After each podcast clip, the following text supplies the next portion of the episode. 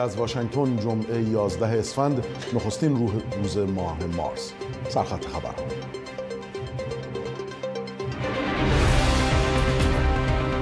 حوزه های خالی رأیگیری در سایه تحریم گسترده انتخابات توسط مردم و جریان های سیاسی. هشتگ سیرک انتخابات ترند اول کاربران ایرانی در اکس تویتر سابق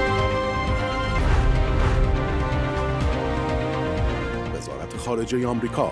انتخابات مجلس شورای اسلامی و خبرگان رهبری در ایران آزاد و منصفانه نیست.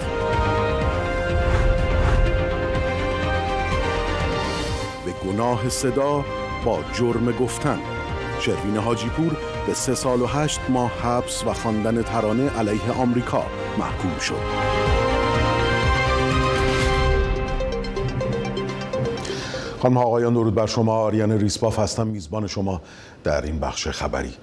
انتخابات مجلس شورای اسلامی و خبرگان رهبری در ایران صبح روز جمعه 11 اسفند در سایه تهدیدها و وعده های مقامات جمهوری اسلامی آغاز شده. همزمان با اینکه تصاویر صدا و سیما و روایت هایشان طبق روال از استقبال مردمی در انتخابات می‌گوید تصاویر مستقل انتشار یافته از سوی شهروندان روایتی دیگر دارد.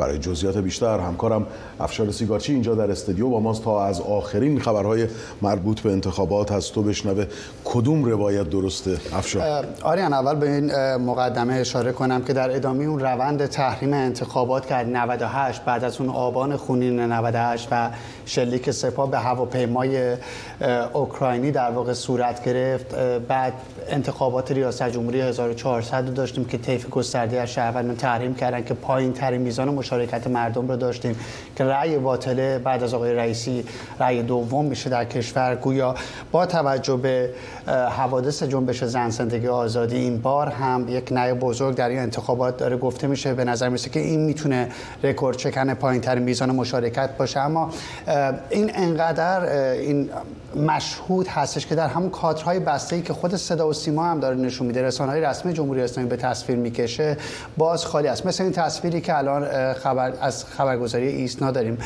مشاهده می‌کنیم. با توجه به تحریم گسترده که دور از ذهن هم نبود اما جعل خبر و تلاش برای جذب رای دهندگان همچنان از همچنان از سوی مقامات جمهوری اسلامی ادامه داره. مثلا وزیر فرهنگ و ارشاد گفتگویی با رسانه‌های داخلی انجام داده و از حضور شوراور هنرمندان و فرنگیان در پای صندوق های رای خواند و گفته که این حضور غرور آفرین بوده. بعد که به خبرگزاری رسمی مراجعه می‌کنید ببینید چه کسایی کدوم هنرمندان شرکت کردن.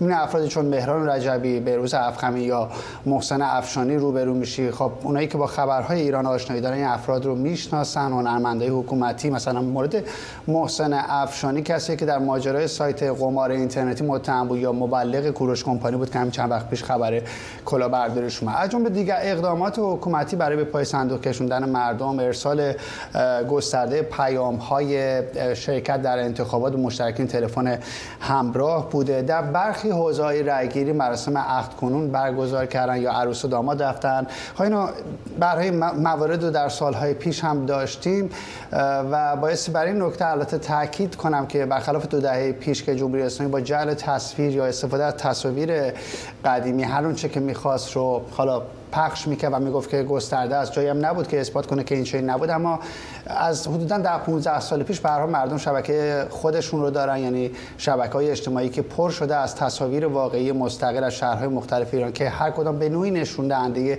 تحریم گسترده انتخابات مجلس شورای اسلامی و مجلس خبرگان بوده. یه ویدئوی کوتاهی هم بود. اونم جالب بود. یک قابی که دو تصویر رو به نمایش می‌ذاره. یکی تصویر از مقابل حوزه رأیگیری و تصویر دیگر یک نانوایی که همون تعداد 6 7 نفری که برای خرید نون اومدن از تعداد حاضرین در حوزه انتخاباتی رأیگیری بیشتر بوده. و هر سو تصاویر زیادی گفتن در شبکه اجتماعی منتشر شده. بریم یکی از این تصویر بریده کوتاهی از این تصاویر حوزه رأیگیری رو با هم ببینیم. بله روز انتخابات. همطور که می‌بینید هیاهو و شور و اشتیاق زیاد این مردم بسیار قابل ستایش و دیدنی است. اینم چاوار گلشن رای بی رای. هیچ کی حاضر نیست که رای بده.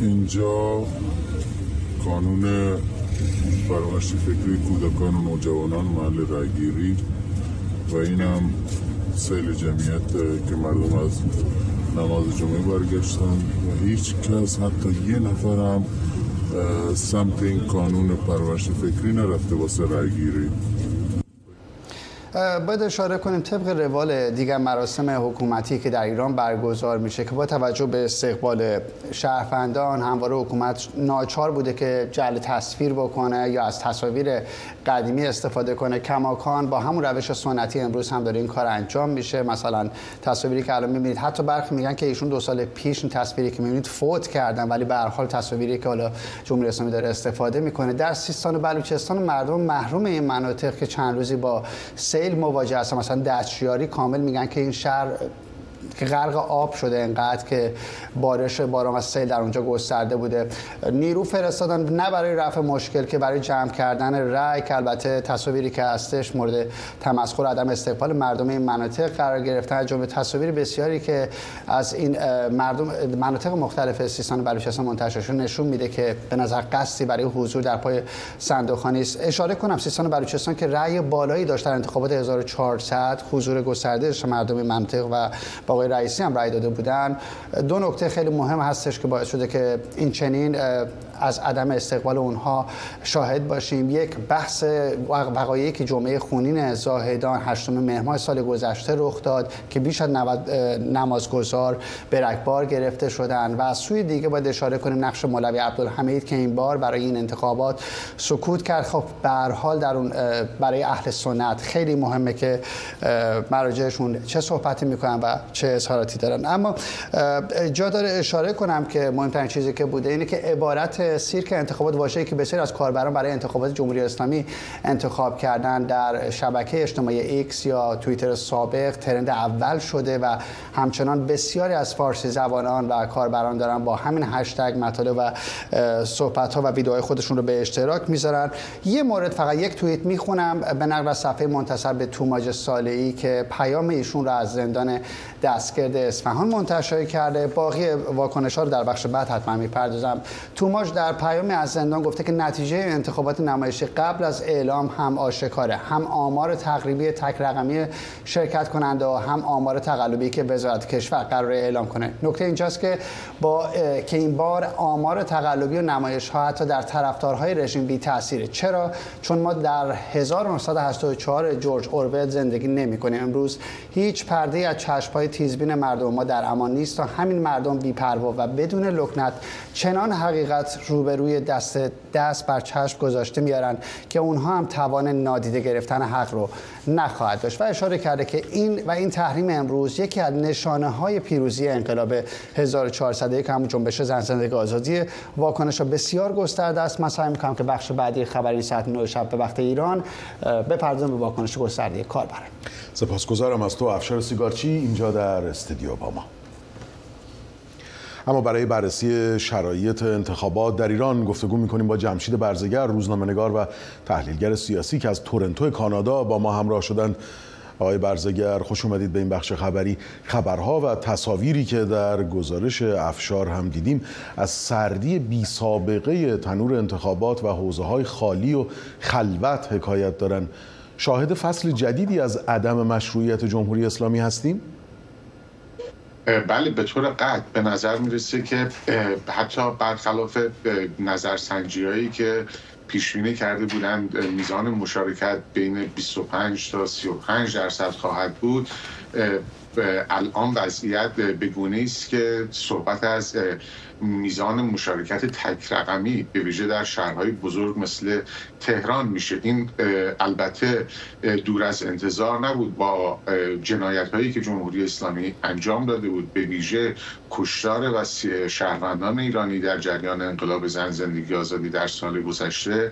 می‌بینیم روندی که از سال 96 به طور مشخص آغاز شده بود و اون شعار معروف اصلاح طلب اصولگرا دیگه تمام ماجرا یعنی مردم با کلیت جمهوری اسلامی مخالفت کردن این روند ادامه پیدا کرده. روندی که در انتخابات 98 و 1400 هم شاهد شدیم. البته ما وقتی از کلمه انتخابات صحبت می‌کنیم باید در نظر بگیریم که این رو به تسامح به کار می‌بریم. آنچه که در جمهوری اسلامی رخ میده به هیچ عنوان با مفهوم رایج و عرفی انتخابات که در کشورهای آزاد برگزار میشه یکسان نیست. آن چیزی که ما در جمهوری اسلامی شاهدش هستیم نوعی رأیگیری نوعی مراسم بیعت هست. در واقع یک روش سنتی است که جمهوری اسلامی میکوشه لباسی از زندگی مدرن و سیاست مدرن بر تن اون بپوشونه.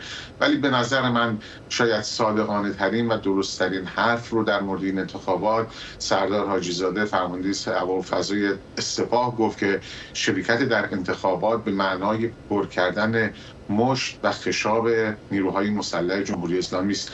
مشت و اسلحه‌ای که در تمام این سالها رو به ملت ایران گرفته شده و به اونها شلیک کرده و جان آنها رو گرفته. به نظر می‌رسه که مردم ایران کاملا به این نکته رسیدن و دقیقا برای پر نکردن مشت و خشاب سپاه و نیروهای سرکوبگر جمهوری اسلامی است که در انتخابات شرکت نمی کنند البته جمهوری اسلامی طبیعتا دست به عدد سازی می‌زنه. همین الان هم رسانه هاشون دارن این کار رو انجام میدن و آماری که چه بسا از پیش تعیین شده بعد از پایان انتخابات اعلام خواهد شد. شما می‌بینید که در تمام فیلم هایی که ما دریافت کردیم از نقاط مختلف کشور حوزه های رأیگیری فوق العاده خلوت هستند و بدون هیچ دلیلی الان شروع کردن به تمدید زمان رأیگیری. در صورتی که خب نیازی برای این کار اساسا وجود نداره. یعنی رأی دهنده وجود نداره که بخوان ساعت رو تمدید بکنند که اونها شرکت بکنند همطور که اشاره کردید آقای برزگر نشانه ها از یک تحریم گسترده حکایت داره. اگر که شاهد این حضور حداقلی مردم در انتخابات باشیم که ظاهرا هم همینطوره اومدیم حالا این عدد سازی ها هم صورت نگرفت توسط جمهوری اسلامی و اعلام کردن این حداقلی رو این حضور حداقلی رو. واکنش احتمالی جمهوری اسلامی و علی خامنه ای چه خواهد بود به نه بزرگ مردم به انتخابات؟ ببینید جمهوری اسلامی و در رأس اون علی خامنه ای نشون دادن که یا آمدانه واقعیت رو نمی‌بینند و دروغ میگن و یا دچار توهم هستند و در جهانی موازی زندگی می‌کنند که ربطی به زندگی واقعی ایرانیان نداره. اونها تقریبا از مسجل هست قطعی است که ادعای پیروزی خواهند کرد ادعای این رو خواهند کرد که مردم به حمایت از جمهوری اسلامی برخواستند و پای صندوق های رای حاضر شدن این روشی بوده که همواره داشتن حتی در جریان انتخاباتی که مردم خلاف به طور آشکار خلاف نظر حاکمیت رو انتخاب کردن و در مسیری مخالف حرکت کردن یعنی از سال 76 به این سو شاهد بودیم. در هر بار هم که مردم در واقع رأی اعتراضی به صندوق خاریختن جمهوری اسلامی حتی همون آرا رو مصادره کرد. حتی آرای باطله رو مصادره می‌کنه به نفع خودش که نشون بده که در واقع شهروندان جمهوری اسلامی و سازوکارهای درونی و تعبیه شده از سوی جمهوری اسلامی رو میپذیرند این در واقع در این نقطه نباید تردیدی کرد. اما واقعیت امر این هستش که با خروج اطلاع رسانی به صورت انحصاری از سوی دستگاه های وابسته به حکومت امروز مردم درک و شناخت عمیقتری از واقعیت ها دارن و کسی البته باور نخواهد کرد این عددسازی ها این آمار دادن ها رو.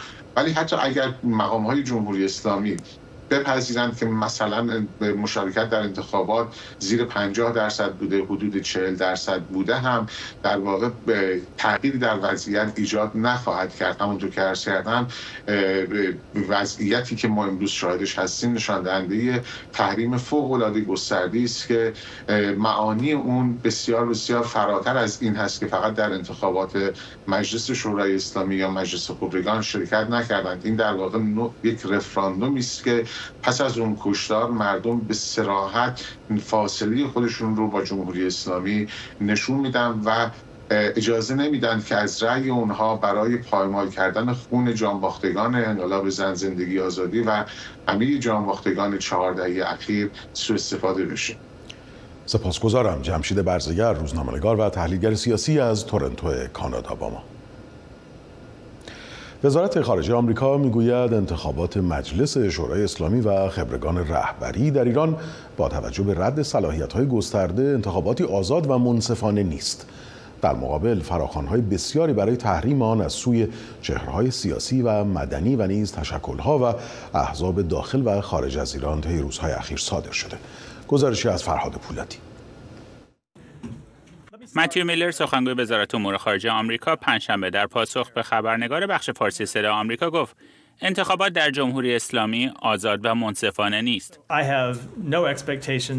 من هیچ انتظار ندارم که انتخابات ایران آزاد و منصفانه باشه و گمان می کنم که تعداد زیادی از مردم ایران نیز انتظاری ندارند که این انتخابات آزاد و منصفانه باشه. همانطور که احتمالا می‌دانید هزاران نامزد قبلا در یک فرایند غیر شفاف رد صلاحیت شدند. و جهانیان از مدتها پیش می دانستند که دستگاه اجرایی قضایی و انتخابات در نظام سیاسی ایران غیر دموکراتیک و غیر شفاف است. مقامات جمهوری اسلامی و در رسانه‌ها رهبر جمهوری اسلامی تا پیش از روز جمعه برای به دست آوردن آرای بیشتر به اقداماتی چون دادن چهار روز مرخصی به سربازان، امکان رأی دادن با پنج مدرک هویتی، تهدید زندانیان، هشدار به معلمان و نیز برخوردهای امنیتی با کسانی که از تحریم سخن گفته بودند روی آوردند. همزمان شماری از گروه ها و تشکل های داخل ایران و همچنین گروه های سیاسی خارج از کشور که خواستار براندازی جمهوری اسلامی ایران هستند قویا خواستار تحریم انتخابات شدند همچنین در تازه ترین گزارش خانه آزادی حکومت ایران از جمله ناقضان آزادی در سال گذشته میلادی معرفی شده و ایران از لحاظ برخورداری از شاخص آزادی همچنان به عنوان کشوری غیر آزاد شناخته شده است. بر پای گزارش تازه خانه آزادی وقوع تقلب در انتخابات از جمله های ناقض در ایران به شما رفته و ایران از جمله کشورهای معرفی شده که در طول یک دهه گذشته از لحاظ شاخص آزادی به قعر جدول سقوط کرده است. در این گزارش آمده عوامل کلیدی همچون دستکاری در انتخابات و حجمه علیه تکسرگرایی در تنزل آزادی ها نقشه به سزایی ایفا کرده است. در پی برگزاری انتخابات بحث برانگیز ریاست جمهوری ایران در سال 88 میلیون ها نفر با شعار محوری رأی من کجاست به راهپیمایی اعتراضی دست زده و معترضان بر بروز تقلبی گسترده در این انتخابات تاکید کردند. این اعتراضات گسترده با سرکوب خشن حکومت مواجه شد. فرهاد پولادی صدا آمریکا. آبرام پیلی معاون نماینده ویژه وزارت خارجه آمریکا در امور ایران روز جمعه در رشته توییت هایی در مورد انتخابات امروز جمهوری اسلامی نوشت همانطور که برخی از ایرانیان امروز در نخستین انتخابات پارلمانی خود پس از آخرین سرکوب خشونت‌آمیز رژیم رأی می‌دهند جهان می‌داند که مردم ایران در پای صندوق‌های رأی حرف واقعی را نمی‌توانند بزنند. او ادامه داد رژیم به دنبال استفاده از این انتخابات به عنوان ویترین دموکراسی است. اما تاکنون هزاران نامزد را رد صلاحیت کرده. مردم ایران به خوبی می‌دانند که این انتخابات هر نتیجه که داشته باشد نماینده آنها نیست و ما هم با آنها هم عقیده ایم. آقای پیلی گفت رفتار ضد دموکراتیک رژیم ایران امروز نیز در دادگاه ها ادامه دارد جایی که شروین حاجی پور خواننده پس از تبدیل شدن آهنگش به عنوان سرود جهانی اعتراضات مردم ایران به سالها زندان محکوم شده او بار دیگر بر تعهد ایالات متحده آمریکا به همراهی با مردم ایران تاکید کرد و نوشت همچنان به افشا کردن مقامات رژیم درگیر در چنین نقض حقوق بشری که آزادی های بنیادین ایرانیان را انکار می کنند ادامه خواهیم داد و ما همچنان در کنار ایرانیان در مبارزه برای آینده آزاد و دموکراتیک خواهیم ایستاد.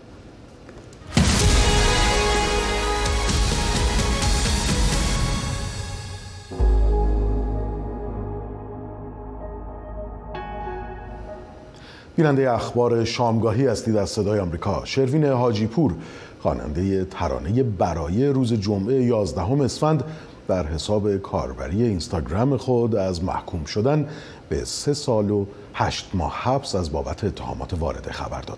آقای حاجی پور با انتشار حکم دادگاه خود اتهامات وارد شده را تبلیغ علیه نظام و تحریک مردم به اقتشاش اعلام کرد و نوشت که بجز سه سال و هشت ماه حبس به دو سال ممنوعیت خروج از کشور و مطالعه کتابهایی مانند نظام حقوق زن در اسلام محکوم شده. شروین حاجیپور روز 22 دی نیز بار دیگر از احضارش به دادگاه خبر داده بود. ترانه برایه که در میانه اعتراضات سراسری سال 1401 منتشر شد با استقبال عمومی معترضان در ایران مواجه شد. شروین حاجیپور پس از انتشار این آهنگ زندانی شد و مدتی در بازداشت به سر برد و ویدیویی از این ترانه هم که در صفحه اینستاگرام او وجود داشت حذف شد با این حال آهنگ برای از سوی سایت آکادمی گرمی به عنوان سرود غیررسمی معترضان علیه حکومت ایران معرفی شد و در سال 1401 هیئت داوران 65 مین دوره گرمی جایزه آهنگ برای تغییر اجتماعی را به ترانه برای ساخته شروین حاجیپور اهدا کرد. برای بررسی این خبر گفتگو می‌کنیم با همکارم آرش صبحانی از نیویورک آرش تو خودت از نسل خوانندگان و موزیسین هایی هستی که همیشه جامعه هدفت مثل شروین حاجیپور نسل نسلهای جوان بودن. یه خواننده با مشخصات شروین حاجیپور چه تفاوتی با خوانندگان دیگه ای داره که الان در حال حاضر در ایران مشغول به کار هستن؟ سلام از کنم ببینید شروین واقعا یک استعداد بسیار بسیار درخشانیه. یعنی فقط ترانه برای رو اگه بذاریم کنار کارهای دیگه هم نشون میده که آدم با استعدادی. و امثال شروین بسیار زیادن توی ایران. و خیلی هاشون ما می‌دونیم که الان زندانن مثل دوستان دیگری که هنرمنده دیگه و خیلی هاشون ما نمی‌شناسیم و احتمال داره درگیر باشن الان به نوعی. منتها کاری که شروین کرد و این بود که مسئولیت پذیر بود و تو لحظه ای که مردم احتیاج داشتن یه کار درخشانی کرد و صدای یک نسل شد صدای یک اعتراضی شد اون یه مقداری متمایز و شاخصتر می‌کنه و یه مقداری بیشتر توی دید میذارتش. آرش ترانه اعتراضی شروین حاجیپور با ترانه های اعتراضی خوانندگان نسلهای پیشتر مثل فرهاد مهراد یا داریوش اقبالی چه تفاوتها و چه شباهتهایی داره؟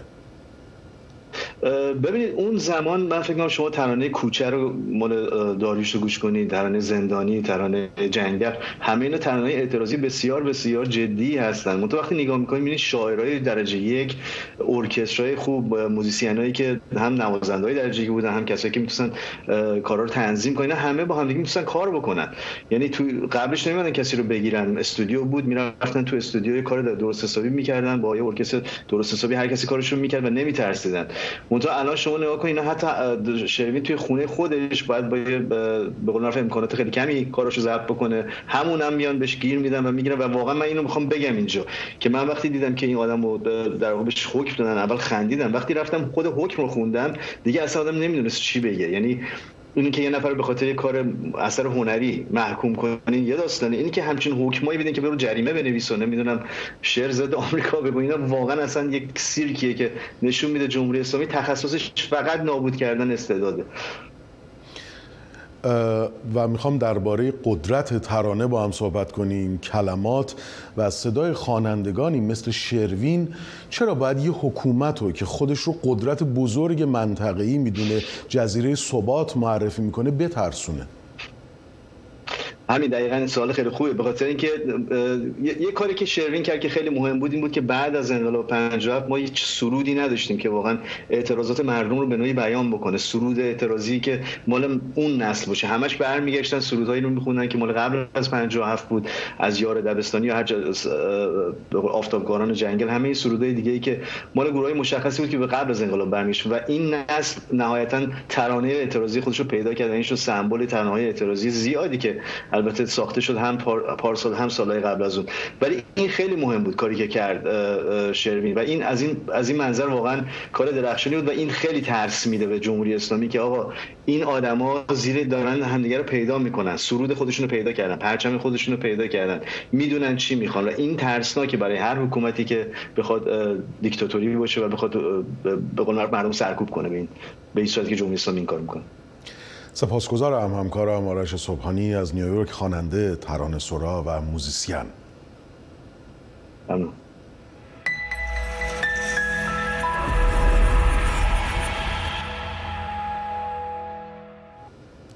بیننده اخبار شامگاهی هستید از صدای آمریکا. به گزارش رسانه های حکومتی ایران در حمله سهرگاه جمعه به منطقه بانیاس در سوریه رضا زارعی از فرماندهان سپاه پاسداران انقلاب اسلامی کشته شد. وبسایت همشهری آنلاین این حمله را به اسرائیل منتسب کرده و افزوده که این حمله در این حمله دو نیروی حزب الله لبنان نیز کشته شدند. همشهری آنلاین به نقل از منابعی که هویتشون اشاره نشده گفته که رضا زارعی در حال انجام سرکشی به نیروها بوده که کشته شده. پیش از این هم در حملات در حملات منتصب به اسرائیل در سوریه مواضع و پایگاه های نیروی قدس سپاه پاسداران انقلاب اسلامی و شماری از گروه های نیابتی جمهوری اسلامی هدف قرار گرفته بود. وزارت دفاع آمریکا پنتاگون جمعه گفت هشت شناور نظامی اطلاف بین المللی به رهبری ایالات متحده با هدف مقابله با حوسی های یمن مورد حمایت تهران به طور میانگین در دریای سرخ فعالیت می کنند.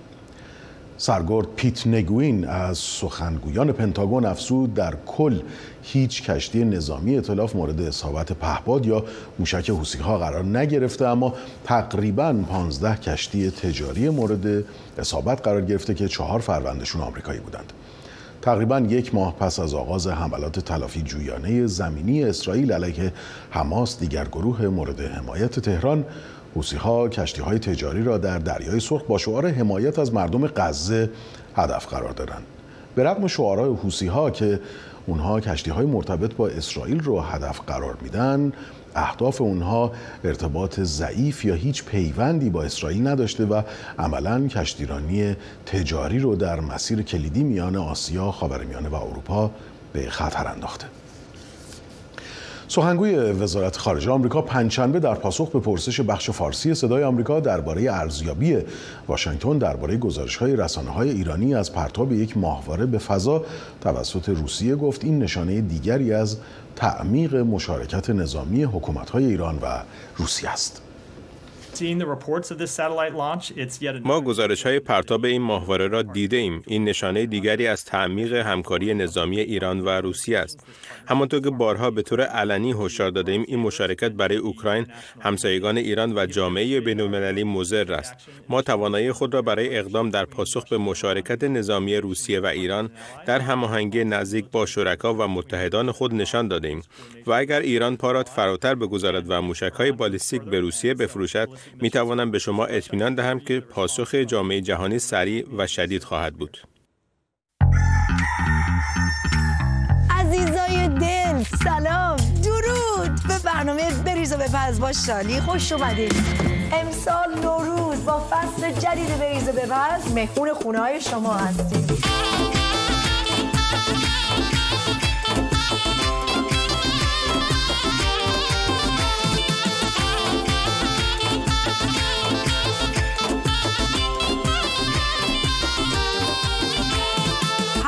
روزتان نوروز نوروزتان پیروز. بریز و بپز با شادی. بیننده خبر هستید از صدای آمریکا. جو بایدن رئیس جمهوری و دونالد ترامپ نامزد پیشتاز حزب جمهوریخواه پنجشنبه به فاصله 500 کیلومتری از هم در امتداد رودخانه مرزی ریو گرانده بین آمریکا و مکزیک وضعیت ورود مهاجران غیرقانونی را از نزدیک بررسی کردند.